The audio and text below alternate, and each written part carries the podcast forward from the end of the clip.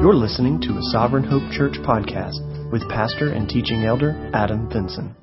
Father, I pray that you would teach us this morning as we look into your word. Help us to better understand the purpose, the goal of the book of Romans. And God, I pray that it would set the stage for what you want to teach us over the coming weeks.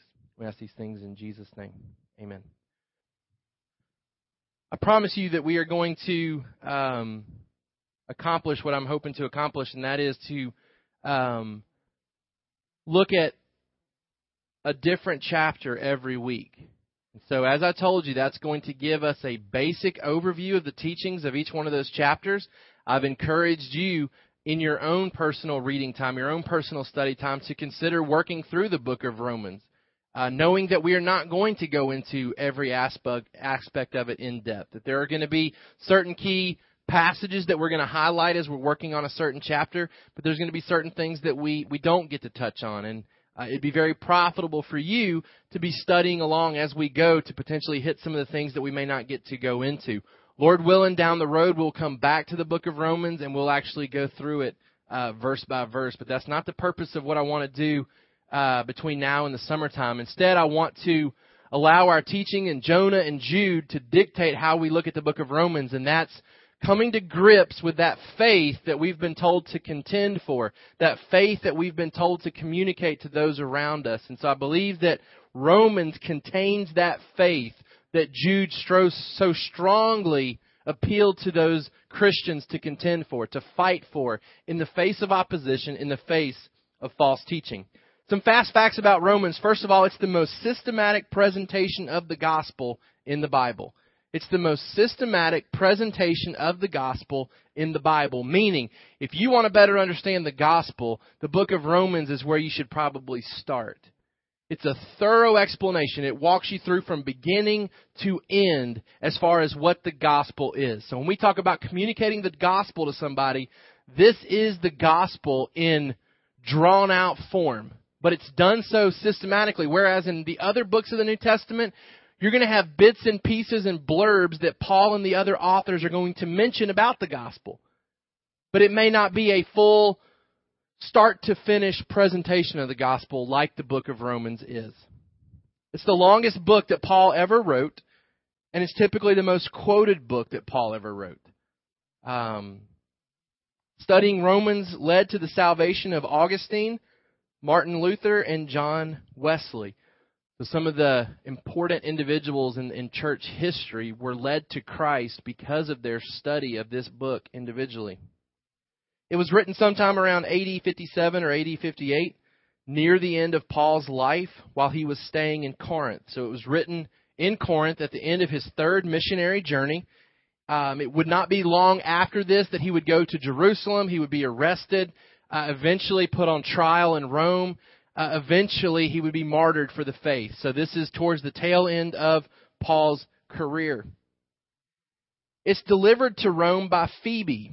And we find that out in, in chapter 16. And I think that's significant to mention because sometimes an attack on Christianity is it's uh, demoralizing of women, that women aren't uh, treasured and treated with the same respect as maybe uh, the rest of society would say, as far as are women equal as far as being able to uh, serve in the same roles as men? This is an example where a woman is highly valued in this story. A woman is entrusted to take this crucial book, and most would say that this book has had the most influence on the church and upon Christianity than any other individual book in the New Testament. And a woman was entrusted to transport this to Rome. I don't think we should miss that. I think we should understand that, that women at that time were, were revolutionized by Jesus and his followers. There was greater value and greater importance placed. This woman was a deaconess in the church, most likely. Um, and we want to be faithful in this church to use the talents and the gifts and the abilities of the women that God brings to this church. I was meeting with, with women this morning about getting them involved in service opportunities that they've signed up with. We want women to thrive in this church. We want them to use the gifts and the abilities. We don't want to suppress that. And I think this is a perfect example where Paul picks out a woman to deliver this book to the Roman people. It was written differently than the other books that Paul writes. Uh, it doesn't address any specific controversies. There's no specific issues that are targeted. It's far less personal as we're going to see, than Philippians, than 1st and 2nd Thessalonians, than, than Titus, than Timothy.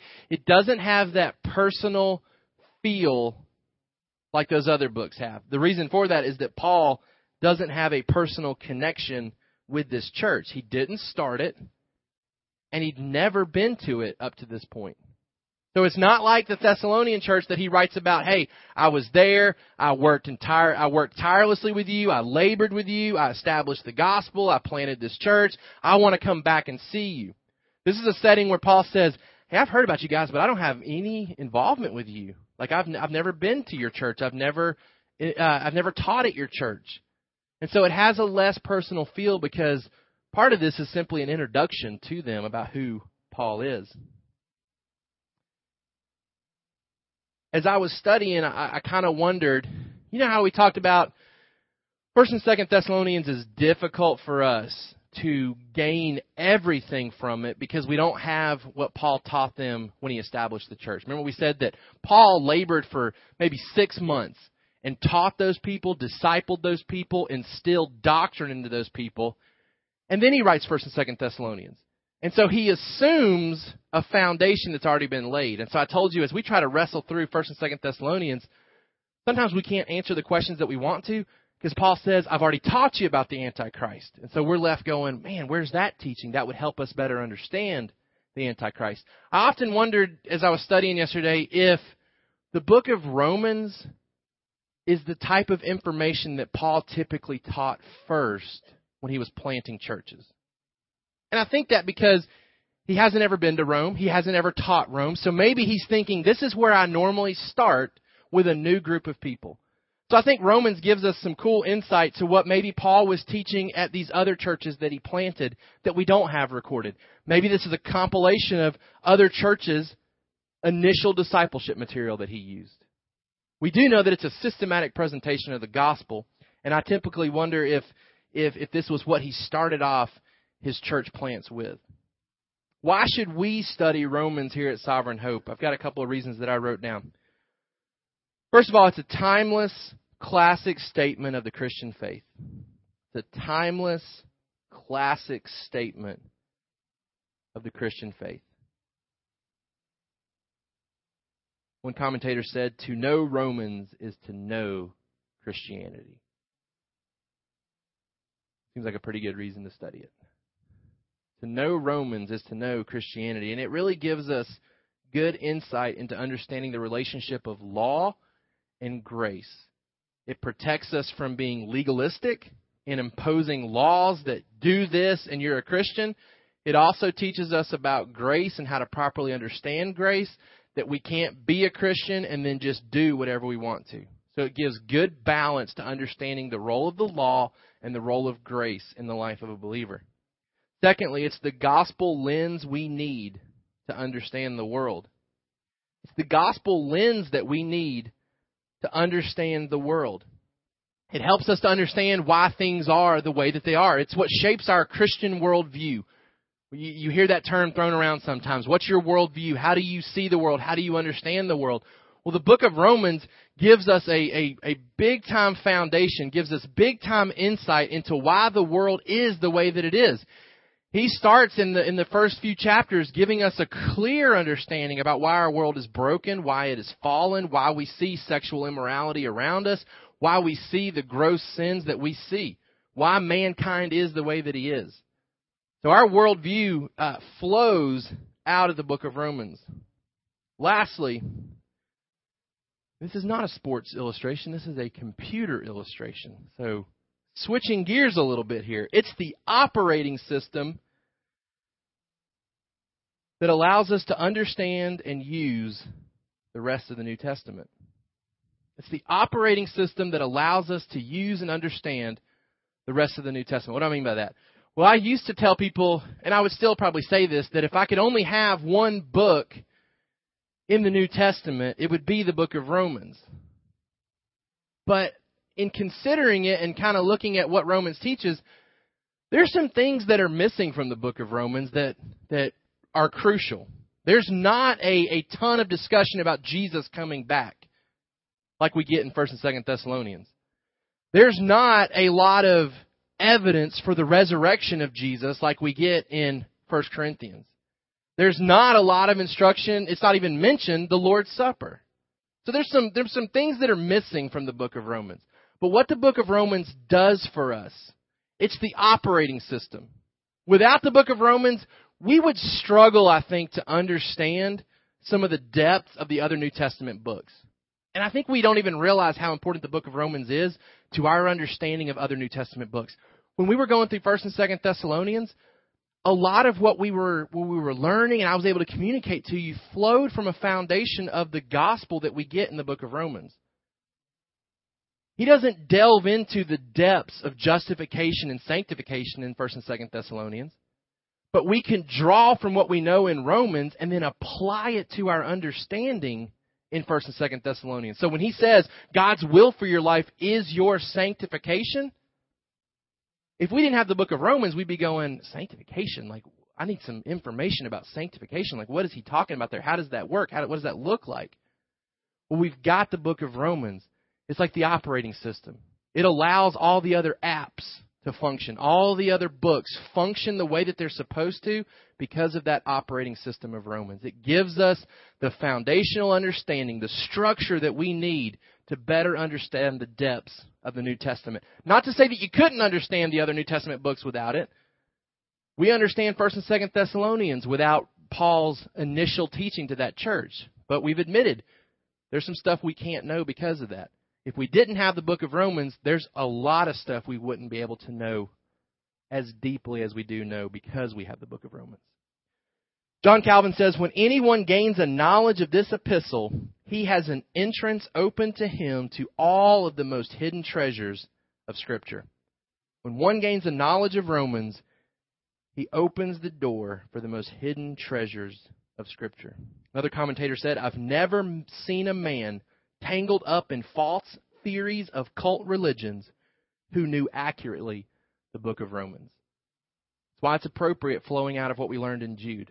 He says, I've never met a man who was confused about other religions who accurately knew the book of Romans. It protects us from false teachers, it protects us from false doctrines. It's the faith that we contend for. Who started the church at Rome if Paul did not? The Catholic Church tradition is that Peter started it. Catholic Church would say that Peter was the first pope.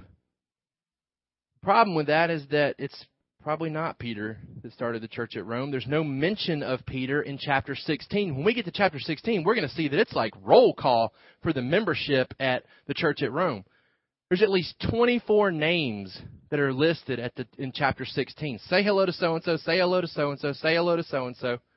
And Peter's not mentioned there. We would expect that if Peter was there, if he was the starter of the church, if he was the pope of the church, that Paul would have said, Give my regards to Peter. There's no mention of Peter there. In addition, there is uh, Paul communicates to us that there's no desire for him to build off of somebody like Peter. In Romans 15, verse 20, Paul says, I make it my ambition to preach, the, to preach the gospel not where Christ has already been named, lest I build on someone else's foundation. Paul says, I like to go places where, where I'm not building off of somebody else. Where I'm not building off, especially somebody else that's an apostle. So we would expect that if Peter had been the one to implement this church plant, Paul would have been less inclined to get here like he wants to get there. Also, uh, there's no mention of Peter in the book of Acts starting this church. We have a lot of churches being started in Acts. We have a lot of people that we can identify with the planters of those churches. No mention of Peter starting the book, starting the, the church in Rome in the book of Acts. Rome was the primary city in the Roman Empire. We would expect that if the church was started by Peter, at some point Luke would have felt compelled to mention that. So if Peter didn't start it, who started it?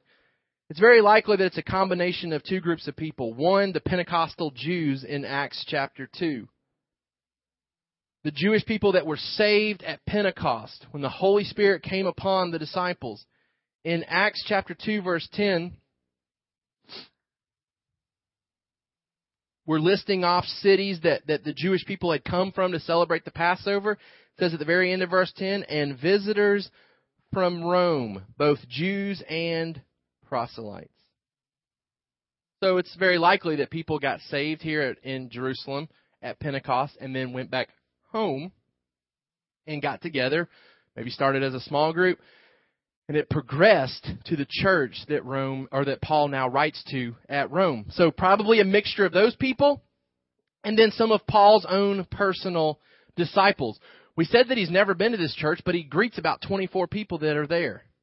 So it's very likely that people that had gotten saved had relocated to Rome and had helped plant this church. One group of people that we know is there is Aquila and Priscilla. This is a married couple that's mentioned to us in Acts chapter 18. We know they're a solid couple that's faithful to communicate the gospel. It says that they are transported into Paul's presence um, because of an uprising in Rome. So basically, Rome kicks the Jews out. Now, that may be that they kicked them out because these people from Acts came back to Rome talking about Jesus and stirred up the Jewish people, and there was controversy. And the Roman government said, "We're not dealing with this. All of you get out of town." So they get they get uh, relocated. It says in Acts 18:2, uh, he found a Jew named Aquila, a native of Pontus, recently come from Italy with his wife Priscilla, because Claudius, the emperor, had commanded all the Jews to leave Rome. Now this couple ends up preaching and teaching and doing ministry with Paul in verse 24. Now a Jew named Apollos, a native of Alexandria, came to Ephesus. He was an eloquent man, competent in the scriptures. He'd been instructed in the way of the Lord, and being fervent in spirit, he spoke and taught accurately the things concerning Jesus, though he knew only the baptism of John. He began to speak boldly in the synagogue, but when Priscilla and Aquila heard him, they took him aside and explained to him the way of God more accurately. So here's a couple that seems very intentional about passing on the true gospel, the, the true faith to individuals. They're part of the roll call in, in uh, Romans 16. So it's very possible that Paul had converts or even disciples that moved to Rome that joined up with his church and helped plant this church. Why did Paul write the book of Romans? Number one, he felt the need to pass along apostolic teaching.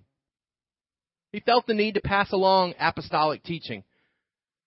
We don't have any indication that an apostle had ever been to the church at Rome and had ever preached at the church at Rome, had ever discipled at the church at Rome. So Paul wants to fill up what is lacking there in apostolic teaching. He wants to make sure that the faith they have, they can connect with the apostles. Because remember, Jude draws attention to the fact that the apostles are the one that gave us this faith. They received it from Christ. They've given it to us. So I think Paul is very intentional about giving them either written form or he desires to be there in presence so that they can connect what they believe with the apostles. He wants to minister to the Romans in person, but he's been held up. So, because he can't get there physically, he decides to write this letter. Eventually, he does make it to Rome, but it's in the Roman prison. It's where he writes the book of Philippians. Number three, he writes to gain Rome as a base of operation.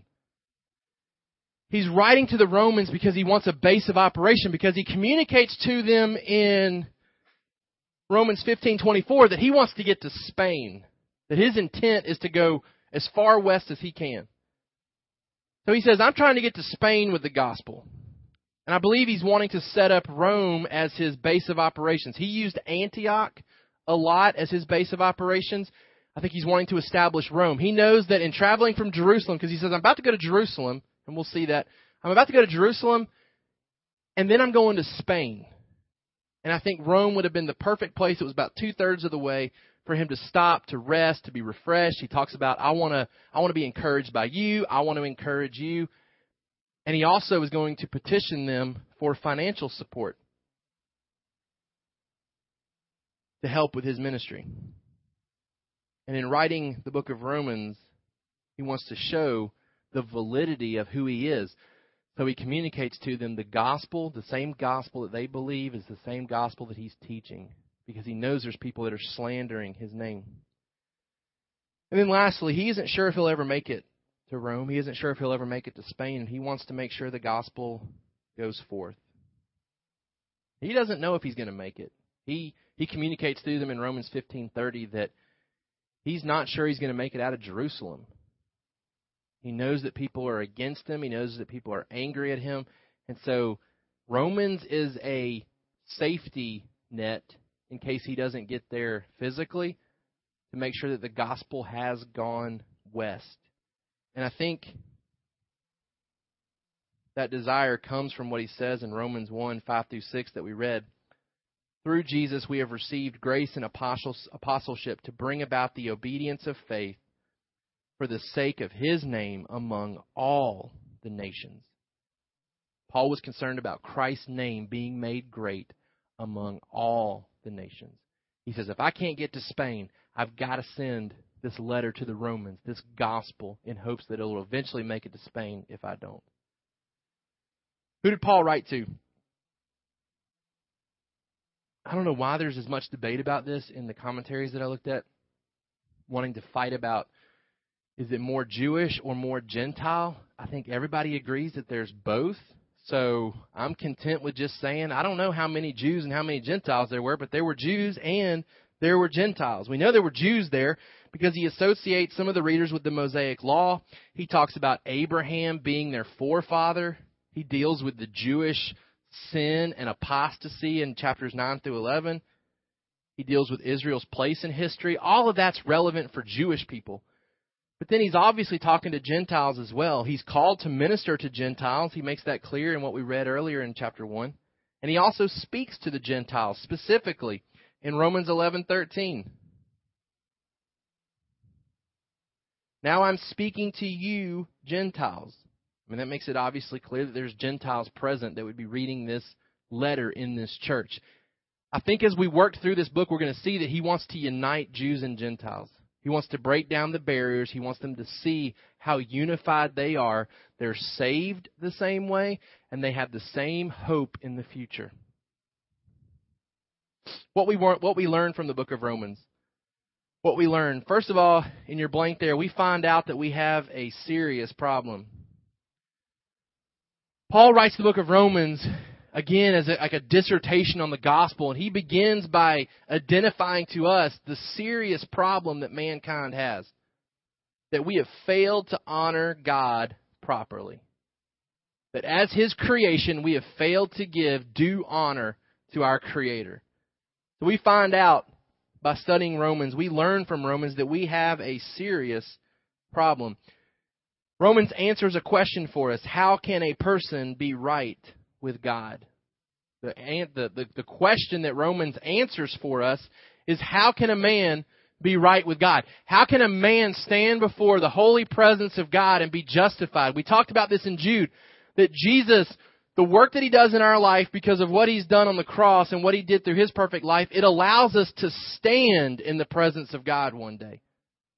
To not be completely um, obliterated in the presence of God because of our sin. Instead, instead, we can stand confidently, blamelessly in His presence.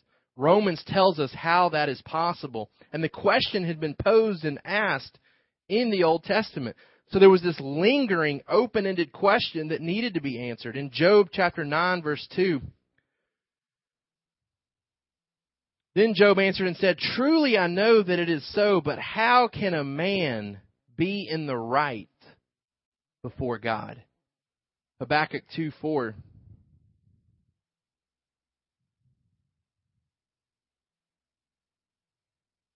Behold, his soul is puffed up. It is not upright within him, but the righteous shall live by his faith.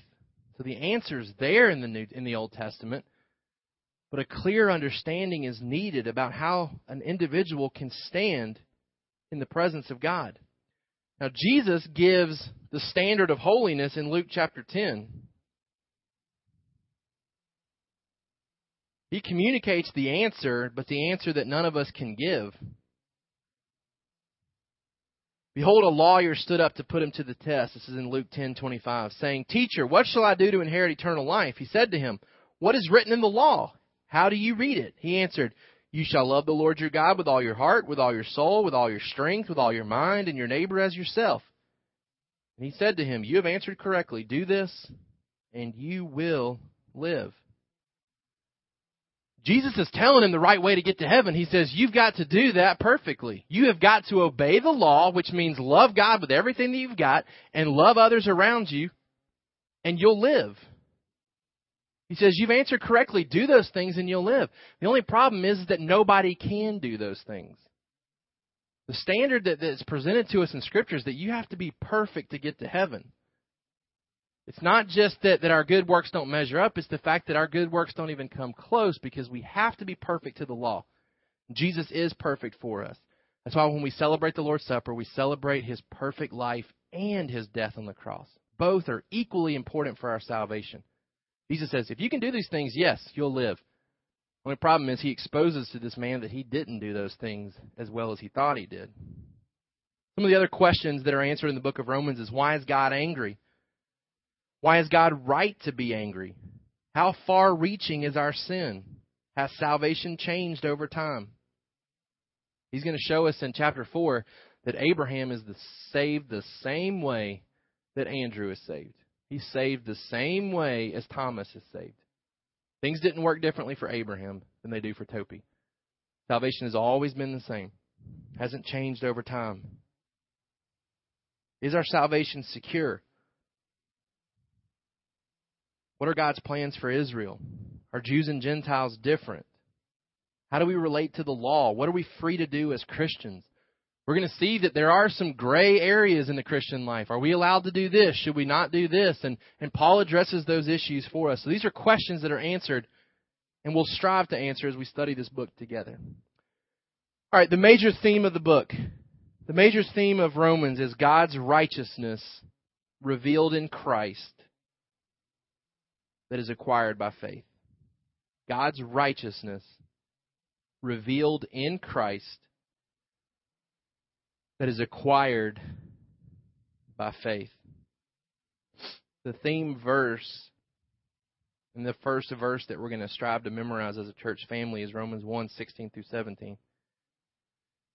For I am not ashamed of the gospel, for it is the power of God for salvation to everyone who believes to the Jew first and also to the Greek. For in it the righteousness of God is revealed from faith for faith, as it is written, the righteous shall live by faith.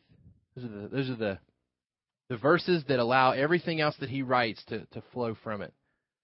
Romans 1 16 through 17. It's all about God's righteousness being revealed in Christ, and he communicates to us that we acquire that righteousness through faith. All right, I've given you two terms there that we need to make sure that we have consistent definitions about because we're going to come back to these terms constantly as we study the book of Romans. The first is the gospel. The gospel. The gospel is God's plan to save man from his sin through Christ by faith for his glory forever. It's God's plan to save man from his sin through Christ by faith for his glory forever. You want to you want to remember that definition in a simpler way, then you can write down God, man, sin, Christ response. God, man, sin, Christ response. This is the gospel that has to be communicated when we're talking about sharing it with people at work. And we can share aspects of the gospel and still be faithful, but to accurately and faithfully share the gospel, we've got to go from God to response. Sharing God and man and sin is part of the gospel, but if we don't ever get around to the response, then we've fallen short of the plan to save.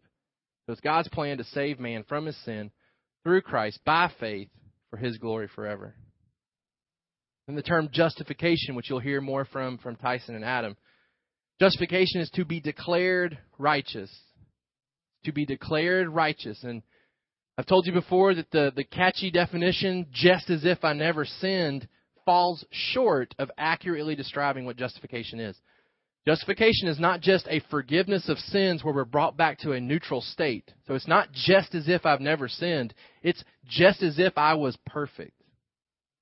So it's taking us not just to forgiveness of sins, but it's applying all the perfectness that we need to be in God's presence. That, that, that catchy definition would simply be if somebody walked into my classroom and failed a test, bombed it, got a zero, I could wipe it off and say, we're going to retake the test. It's just as if you never took the test. The only problem is that you still have to take the test to pass. Justification is me taking the test off and saying, we're going to wipe the zero away and I'm going to give you a hundred because so and so got a hundred on the test. That doesn't happen in the classroom setting.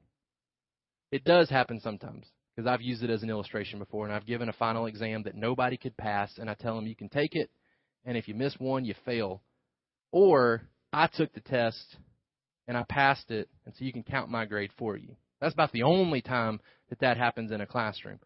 Justification is not just me saying, hey, we'll, we'll let you retake the test because you still have to take the test. Justification is I'm forgiving you of failing and I'm acting as though you passed and you passed perfectly. So it's important that we understand that definition of justification. All right, here's the outline of the book and how we're going to kind of break it down over the coming weeks, and this will help shape when we're going to do our C group breakfasts. All right, so number one is condemnation. Um, Paul starts with the bad news. Condemnation, the wrath of God revealed. This happens in chapters 1, 2, and 3. Condemnation, it's the wrath of God being revealed. It answers the question Is the world lost? Some people in our society, obviously not anybody here, but some people in our society would say that there's nothing wrong with man, that man is just fine, that man is well. Others, other denominations, other religions would say that man is sick if there is a sin problem, but it's something that we can get over. It's something that we can fix on our own. If we if we make some improvements, if we make some changes to our life, then we can get out of this sick condition. That's the Mormon teaching, that's the Jehovah's Witness teaching. We can improve where we are right now. We can be better and thus earn God's favor. The Christian teaching is not that man is well, not that man is sick, but that man is dead. That man is dead in his sins and has to be resurrected to life. We need a spiritual resurrection, a spiritual regeneration where the Holy Spirit awakens us to who Jesus is. In chapters 1 through 3, we're going to see that all are guilty and that no works can fix that problem. Secondly, is salvation. Salvation, the righteousness of God is revealed. This is in chapters 3 through 8. So we start off with the wrath of God being revealed, then we have the righteousness of God being revealed. It answers the question how does God save sinners? We're going to see that it talks about justification, that initial you're saved experience. Sanctification, how God changes us over time into the image of Christ. That's where we get into discussion about the law and grace and what are our responsibilities practically today. But we're also going to see the aspect of preservation to our glorification. Chapter 8, it explains to us why we don't have to worry about our salvation told you last week, the cost of following Christ is too great if I can lose it at the end. If I can come up short. I've risked it all, and then I, I then I fall short. Jesus says you can risk your life, you can get rid of your life now to gain your life. Jesus never communicates risk your life and you're still risking your future. If that were the case, then there would be no reason to risk my life now. We're going to see in Romans chapter 8 why we don't have to worry about a lost salvation. Thirdly is vindication. Vindication. The wisdom of God is revealed. This answers the question why is Israel rejected? This is where we're going to have to wrestle with an understanding of what God means by election and human responsibility. And I'm grateful that Tyson and Adam have agreed to teach chapters 9, 10, and 11.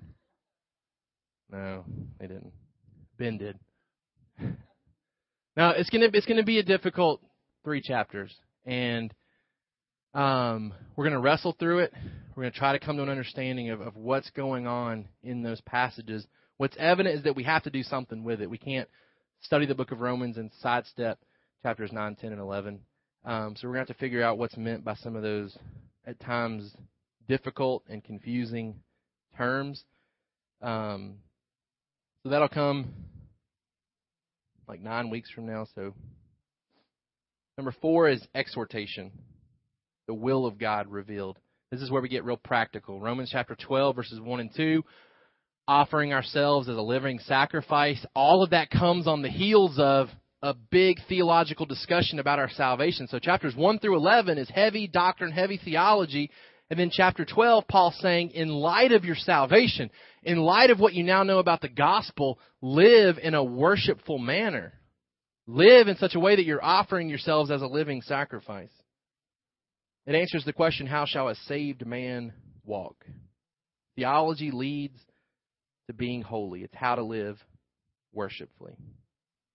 It's in those four or five chapters that we uh, see how our relationships are changed by the gospel our relationship to God, our relationship to ourselves, our relationships to each other, our relationships to our enemies, our relationships to the state and government and how we're to interact with them, our relationship to God's law, our relationship to the weak brother. Those are all relationships that, that we're going to talk about and how they're affected by our understanding of the gospel in chapters 1 through 11. All right, in that outline of four big things, there's two major sections the justification of sinners in the eyes of God, and this isn't in your notes. The justification of sinners in the eyes of God, and the justification of God in the eyes of sinners. So the justification of sinners in the eyes of God, and then the justification of God in the eyes of sinners. Now, that section about God being justified in our eyes He's not obligated to do that, but he does explain to us why he is justified for doing things the way that he does. That's chapters 9, 10, and 11. Everything else is the justification of us in the eyes of God. So, under that first major section, the justification of sinners in the eyes of God, it answers can we be saved by works? And if not, if salvation is by grace, what role do works play? In that section, we're going to see that all need to be justified because all sin, None will be justified by what they do. We can only be justified by Christ's work. We're justified by faith in Christ. All kinds of sinners can be justified. And while we've said that justification is by faith alone, justify, justification, let me start over. Justification is by faith alone, but justifying faith is never alone. And so Paul addresses the question if I'm saved, can I just go on sinning so that grace will continue to abound? And he explains that no, justifying faith produces works. You must receive righteousness first in order to live righteously. That's the key element of Romans. We don't try to live a righteous life so that God will count us righteous.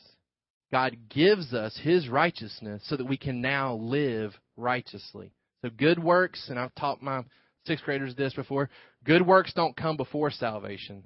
Good works always come after salvation. So we don't work our way to heaven, but once our heaven destination is secure, we begin to work righteously here because of that salvation. The justification of God in the eyes of sinners, we're going to see how God has remained faithful while Israel has been unfaithful. We're going to see that God has always worked by calling sinners to faith that same process of salvation has always been there. God has not changed whom he intends to save. So Israel did not mess up God's plan with their rejection. It's all part of God's plan. It's all part of what he knew was going to happen and what um, he structured things in the past to play out this way. He's always acted for his name's sake. I think that's a, a key component there that, that Paul throws out there at the very beginning while this book is all about how we can be saved, and that's an important part of that definition of gospel, it's not just God's plan to save man from his sin through Christ by faith. That last part is the key element. It's for his glory forever. That's what Paul tells us in Romans 1 5 and 6. We've received grace and apostleship to bring about the obedience of faith for the sake of his name among all the nations. This plan of salvation is all about making God look good not about just rescuing us from hell. It's about making God and His glory and His name be known among the nations. So, to kind of summarize everything we've talked about today, to kind of summarize the book of Romans, Romans is a letter of exhortation and instruction. It's a letter of exhortation and instruction setting forth Paul's understanding of the gospel. It's a letter of exhortation and instruction, setting forth Paul's understanding of the gospel. That Jew and Gentile together form one people of God. It's Paul setting forth his understanding of the gospel that Jews and Gentiles form one people of God based on God's righteousness received through faith in Christ as a gift of the Holy Spirit.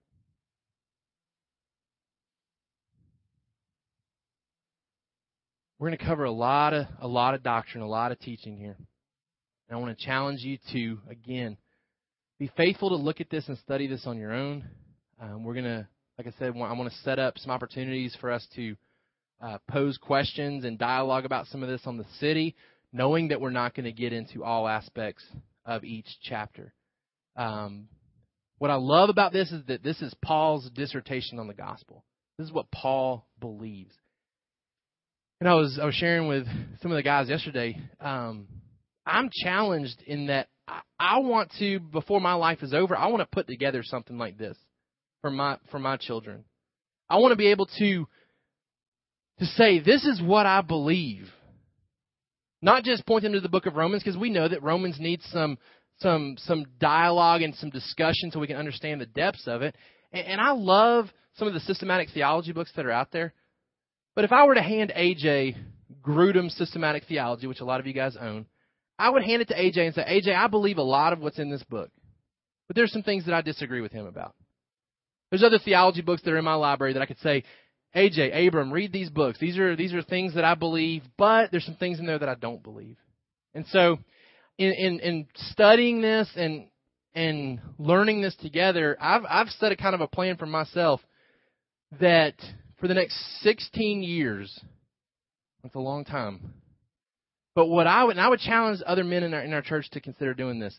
When AJ turns 18, I would love to hand him my systematic theology book and say, This is what I believe about the gospel, about Jesus coming back. I don't want you to have to reference other men. You can do that and, and, and make sure that daddy's right. But this is what dad believes about these issues. And if you want to reference the faith that I'm calling you as my son to contend for, this is it in written form. I've taught you this for the last 18 years.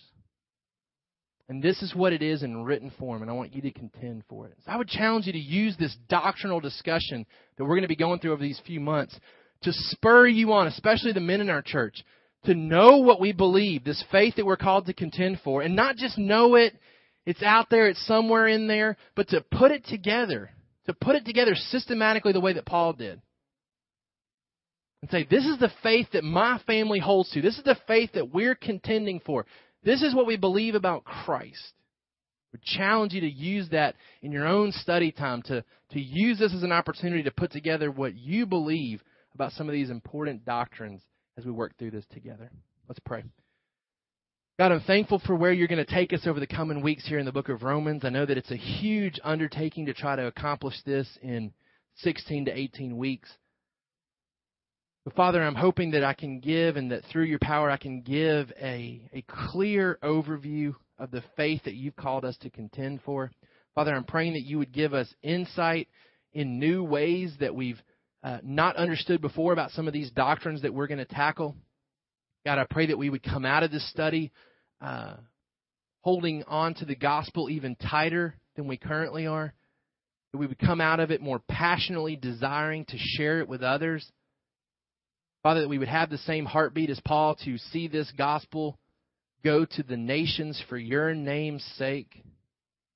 God, I pray that as we seek to commit Romans 1 16 and 17 to our hearts, that we would not be ashamed of this gospel, because it is the power of salvation. The power of salvation for everyone who believes. And so, Father, I pray that once again you would squash any doubts that we have about your salvation plan. Father, that you would uh, enable us to share the gospel, not doubting whether or not people will be saved by it. Father, I pray that our passion to see your name made great would drive us to communicate this power of salvation to others. God, teach us more about you through this study. Pray that even our men in this study would come out uh, more resolved to pass this faith on in their family. God, I pray ultimately that you'd be honored and glorified by everything that you teach us Thank you for listening to the Sovereign Hope Church podcast. We trust that you've been encouraged by the word. For more information about our church, please visit our website at www.sovhope.org. Again, that's www.sovhope.org.